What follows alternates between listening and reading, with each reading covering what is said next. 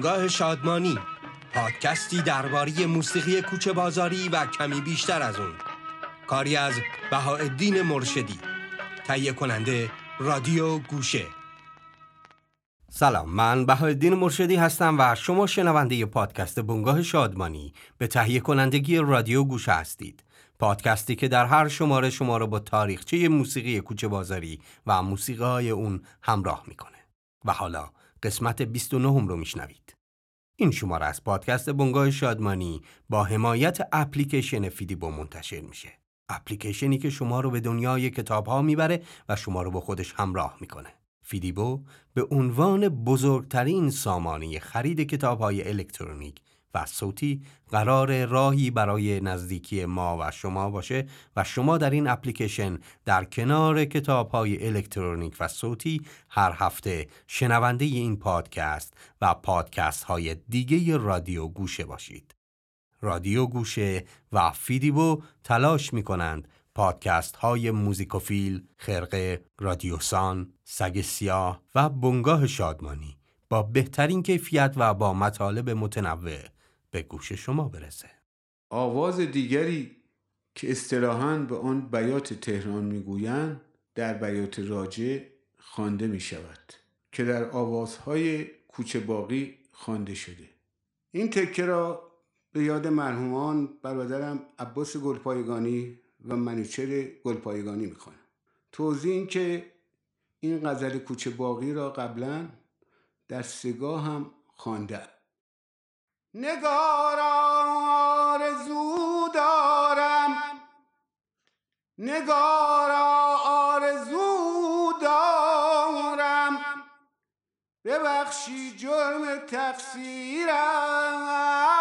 دو. فلک اینسان نموده. از غمت در کند و دونجیرم لا افسر زندون مرا دایم ملامت می‌کنه. گوید آنا فقان آن ناله شبگیر چیست؟ پسرم جون شبی با یک لبوی عهد بستم تا چه پیش آید؟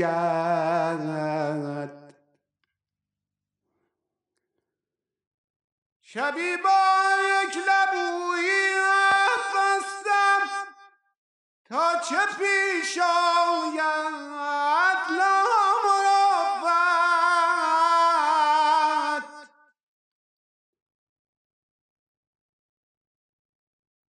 کند با جوری آب لبو مخمور و سرمستم.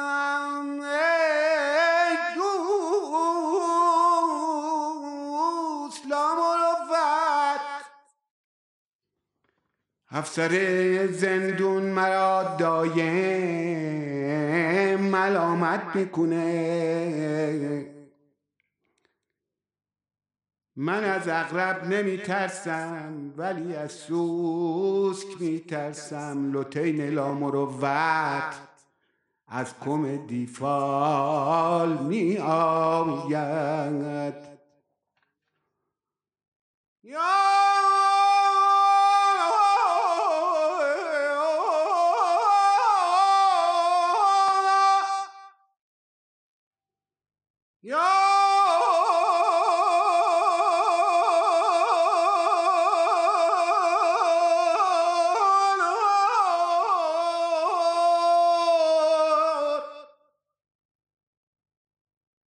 لطین لامروت از کم دیفال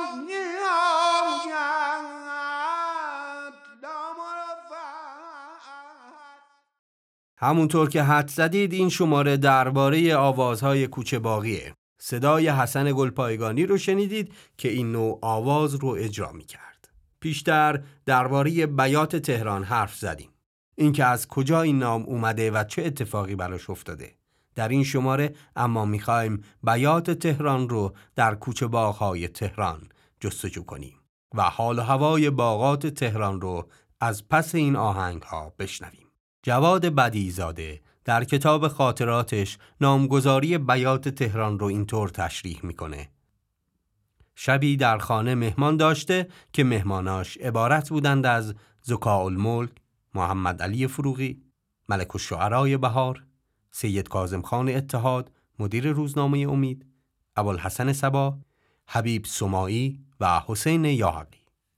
در این مهمانی که دایی بدیزاده سید یحیی سعید هم سرزده وارد میشه و غزلی از سعدی می‌خونه و بعد هم بدیزاده به سبک داشمشدیای تهرون غزلی از سعدی می‌خونه اینجاست که فروغی وارد ماجرا میشه و درباره سبک خوندن بدیزاده اینطور میگه این هم طرز مطلوبی است از خواندن. ولی نکته رو باید تذکر بدم و اون اینه که اولا این رقم آواز رو با شعر سعدی و حافظ و این قبیل گویندگان نباید خوند.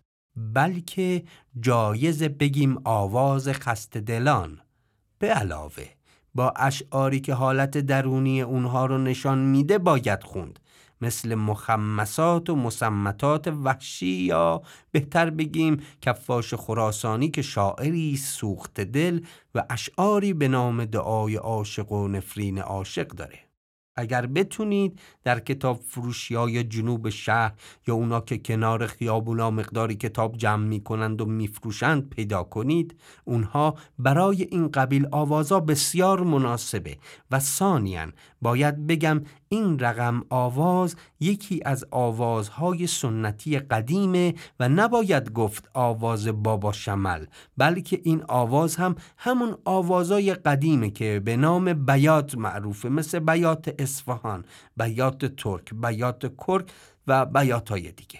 باید بگید بیات ری که در واقع میرسونه که اهل ری در قدیم در کوچه و بازار این رقم آواز میخوندن یا لاقل بگید بیات تهران. و اینطوریه که این سبک خوندن نام بیات تهران بر خود می‌گیره. این روایت رو پیشترم نقل کردیم اما در شماری ویژه بیات تهران مرور اون خالی از لطف نبود. و حالا بشنوید یک آواز کوچه باقی با صدای رضا جعفری. این ترانه رو با نام میوه فروش میشنوید. رخ چون سیب سرخ تو. به روز من چه ها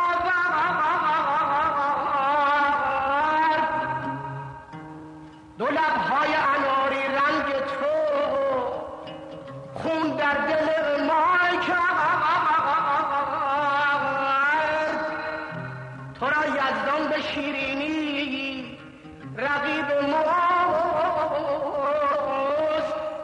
خلقت کرد محبوب من.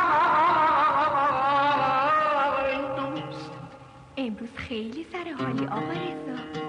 مرغ عشق رو بومت نشسته.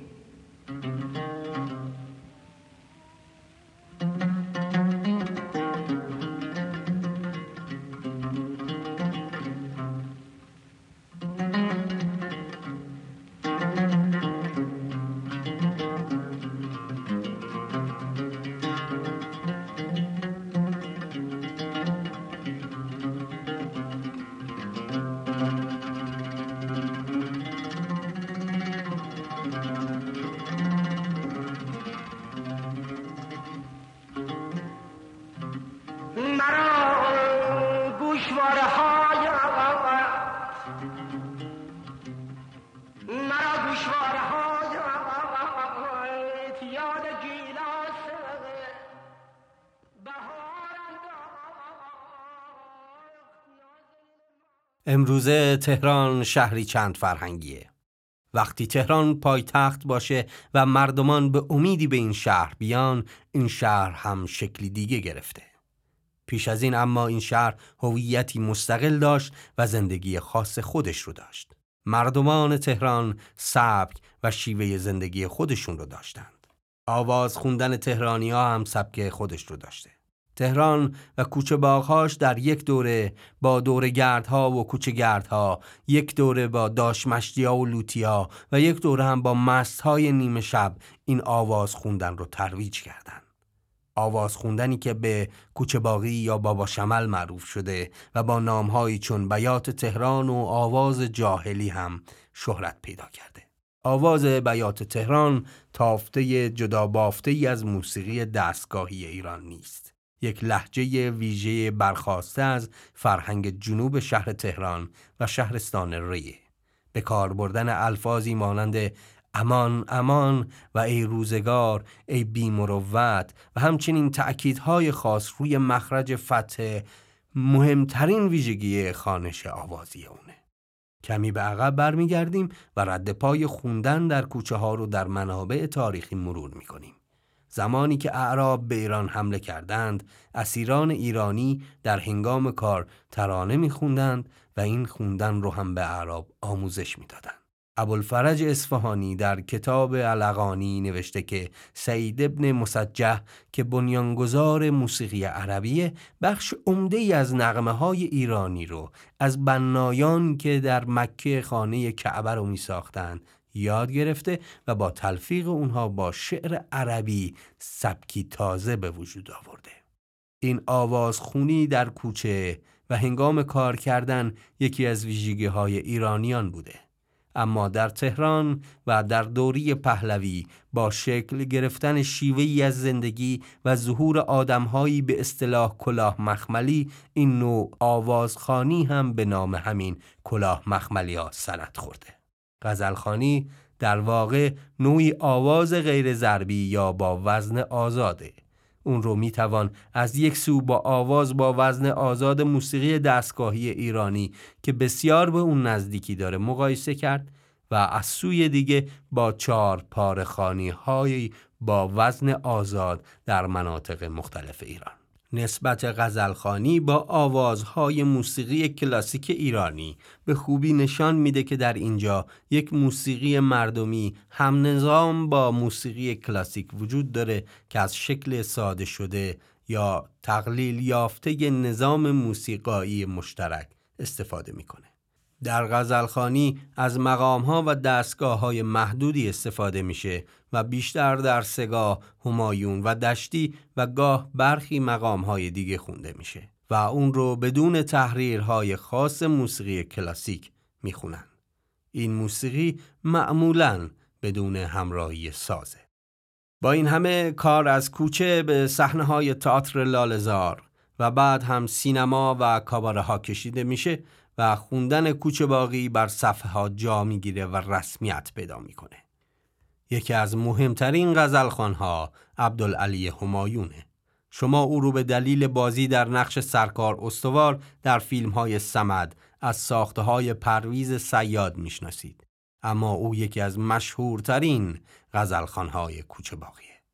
پرویز خطیبی درباره همایون در کتاب خاطراتی از هنرمندان می نویسه در یکی از جلسات هفتگی روزنامه توفیق با جوانی آشنا شدم که می‌گفتند کارمند شعبه پست و تلگراف در مجلس شورای ملی است و برادرش از کسانی است که برای خوانندگان قدیمی از جمله تاج اصفهانی های زیادی ساخته است.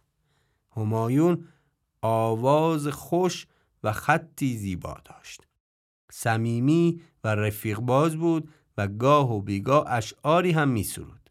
در توفیق آن زمان اشعارش با نام مستعار عین ه کوکو و پیکان چاپ می شد. تنها فکری که از خاطرش نمیگذشت همان هنر پیشگی بود زیرا ظاهرا خانوادهش موافق نبودند. عبدالعلی همایون از جمله هنرمندانیه که اساساً متعلق به عرصه بازیگری از مؤسسین تماشاخانه هنر و از چهره های هنر پیش پردخانی در دهه 1320 شمسیه. همایون میگه اگه جواد بدیزاده بیات تهران رو بر صفحه ضبط می‌کنه او بیات تهران رو برای نخستین بار در رادیو اجرا می‌کنه. او درباره دلیل خوندن این آوازها میگه کوچه باغای تاریک شمیران شبا هم نبود. هر کس از اونجا رد می‌شد برای غلبه بر ترس خود آواز سر می‌داد. گفتگوی عبدالعلی همایون رو در برنامه سالگرد رادیو و اجرایی از کوچه باغی بشنوید. ایشون اسمشون سرکار استوار مدتی در رول عبدالعلی همایون بازی کردن. خواهش خب. اجازه فرمایید سلام عرض بکنم. بنده در خدمتتون هستم. قربان کبریت داری قربان. حالا ممکنه شما این کار و این آقای هماین هم از کسانی هستند که از سال 23 در حدود 10 سال 12 سال با گروه ما همکاری داشتن. ایشون علاوه بر ایفای نقش ها گاهی هم ترانه های جدی و فکاهی میخوندن. مثلا یادمه که برای اولین بار آواز کوچه باقی یا بیات تهران رو در رادیو اجرا کردن. بله درسته ولی باید ارز کنم که بیات تهرون رو آقای بدیزاده سالها قبل در صفحه گرامافون ضبط کردن. ولی آقای همایون برای اولین بار در این بیات تهرون رو در رادیو صحیح. چطوری که چند بیت از همون غزل کوچه باقی یا بیات ایران و آقای همایون همینجا بخونید که بله. بفرمایید چشم با اجازه.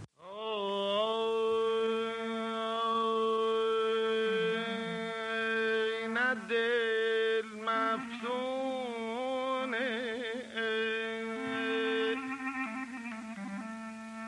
نه دل مفتون دل بندی. نه جان مدهوشه.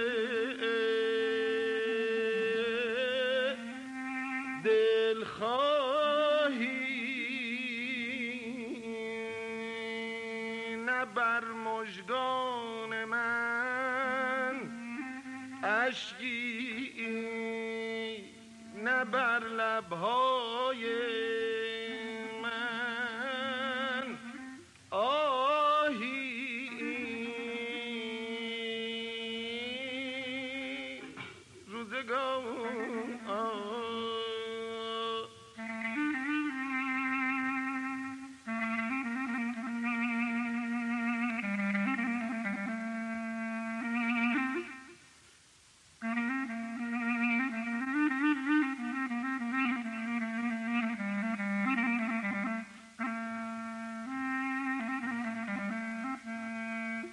نه جان بی نصیبم را. پیامی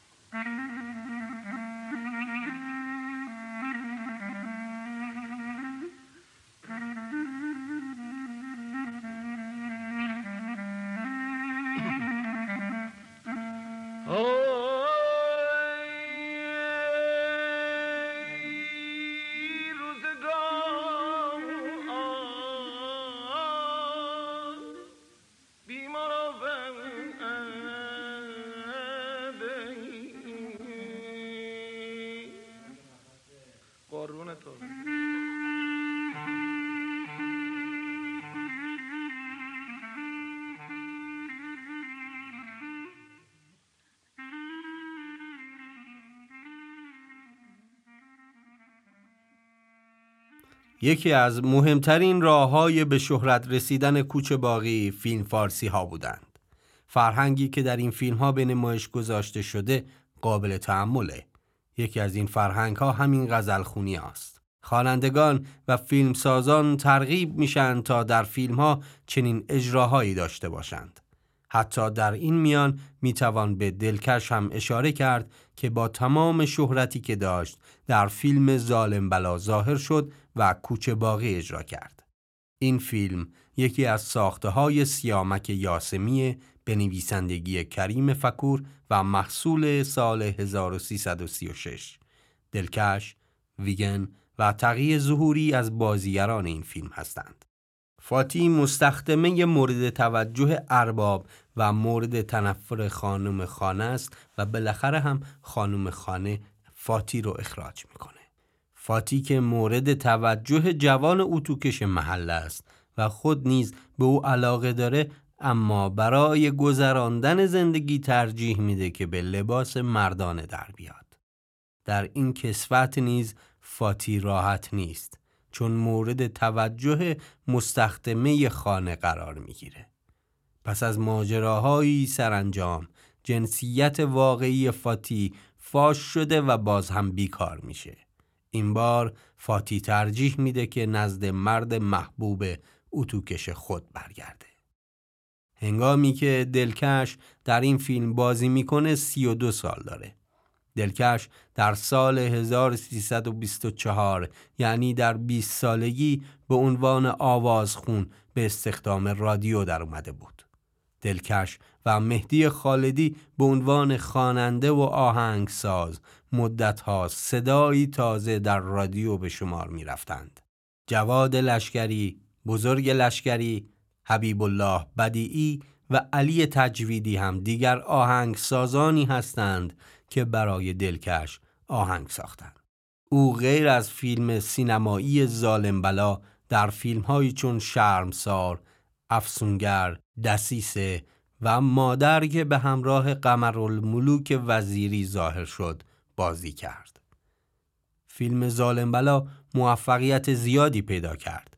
اونطور که تقی ظهوری درباره این فیلم گفته نمایش فیلم ظالم بلا اونچنان موفقیت آمیز بود که خیلی زود اسم من و هنرپیشه های دیگه فیلم بر سر زبونا افتاد و کارم از همون موقع سکه شد. و البته دلکش هم درباره حضورش در این فیلم گفته این فیلم از همه فیلم های روز بیشتر فروش کرده. اینکه زنی کلا مخملی سر خود بگذاره برای مردم چیز جدیدی بود. من اولین زنی بودم که چنین کاری انجام دادم. در اینجا بشنوید صدای دلکش رو. فرهنگ خواندن و شنیدن این نوع آواز رو در صدای اون ببینیم. همونجا که دلکش سوزناک می‌خونه و مخاطب به به میگه و خواننده رو مورد خطاب قرار میده. بخش های از این اجرا رو میشنویم.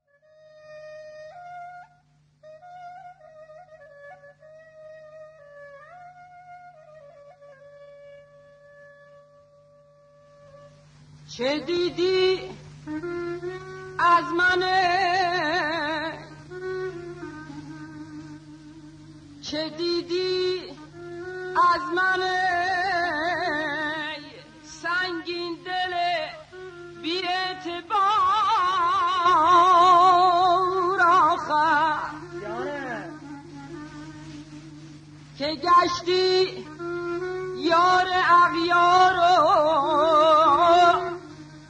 من کردی کنار آخر.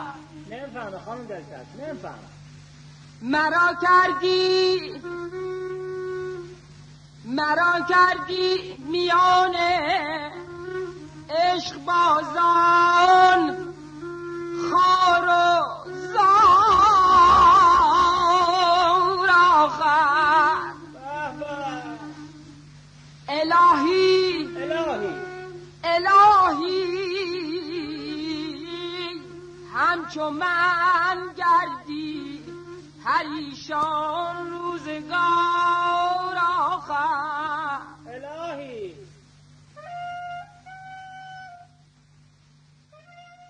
محتوا و نوع شعر نقش بزرگی در تعیین هویت غزلخانی ایفا می‌کنه. برخلاف اونچه از نام این آواز برمیاد اشعار اون منحصر به غزل نمیشه و از قالب‌های شعری دیگه به ندرت مصنوی و بیشتر انواع مسمت در اون استفاده میشه. غیر از شعر شعرای نامی مثل حافظ، سعدی، شیخ بهایی، شهریار، پروین اعتصامی و دیگران اکثر اشعار به شعرای گمنامی تعلق دارند که متعلق به فرهنگ شفاهی هند. از جمله مهمترین اونها می‌توان به حسین بابا مشکین، شکوهی، رضا آگهی و طلوعی خراسانی اشاره کرد. در سالهای 20 و سی شاعرانی به سرودن غزلهای جاهلی و مناسب با آوازهای کوچباقی پرداختند. عبدالعلی همایون در این مورد به ویژه از مهدی سهیلی یاد می‌کنه و میگه سهیلی از این غزلها می ساخت و از او خواهش می‌کرد اونها رو در رادیو اجرا کنه. شهرت سهیلی از همان وقت شروع شد. سعادتمند قومی، دلکش، عبدالعلی همایون، پرویز خطیبی، حسن شهرستانی، عباس قادری، ولی الله ترابی، گوگوش، مرتزا احمدی و دیگران در این سبک اجرا کردند که در این میان آوازهایی که ایرج خونده شهرت بیشتری به دست آورده. در یک شماره به صورت مفصل به خواندنهای کوچه باقی ایرج خواهیم پرداخت. در این میان سبکی دیگر نیز خودنمایی می‌کنه. سبکی که خودش رو از کوچه باقی جدا می‌کنه. سبکی که به نام خراباتی مشهور میشه. سبکی سوزناکتر از آوازهای کوچه باقی که تاریخچه خودش رو داره و باید در شماره دیگه‌ای به اون پرداخته بشه. یکی از خوانندگانی که آوازی کوچه باقی از اون مونده گوگوشه. او این ترانه رو در ده سالگی در فیلم بیم و امید ساخته گرجی عبادیا در سال 1339 اجرا می‌کنه. در این فیلم او آواز کوچه باقی دلکش در فیلم ظالم بلا رو تقلید می‌کنه.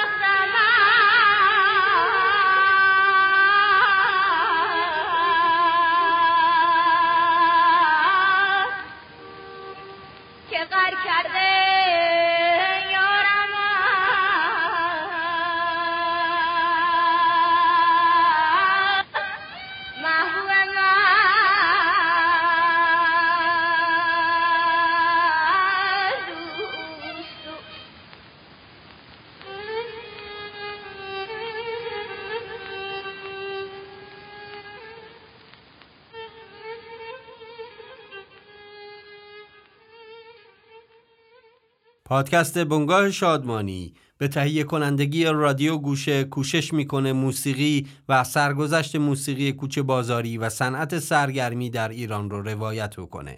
شنیده شدن این پادکست ها و معرفی شما به دوستان و علاقمندان به موسیقی که تداوم این کار رو امکان پذیر می‌کنه.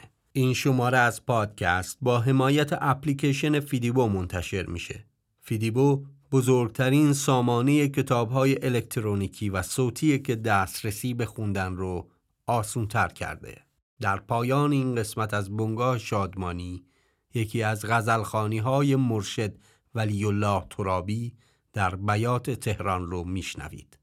خوش باشید و خدا حافظ. بسم الله الرحمن الرحیم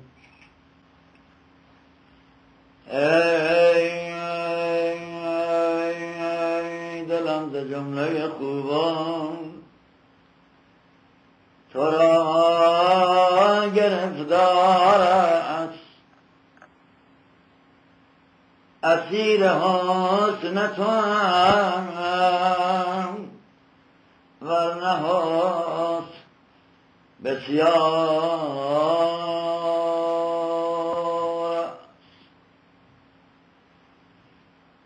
اگر که با من مسکین نشستنت آرست برو به باغ و ببین هم نشین گل خارست شبی که عکس تو افتاد بر در و دیوار هنوز عاشق بیچاره رو به دیوار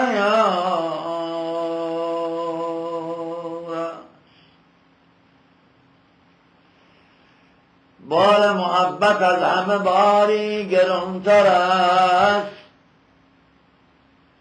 آن کس که شد که از همه کس ناتوانتر است. دیگر ز پهلوانی رستم سخن مگو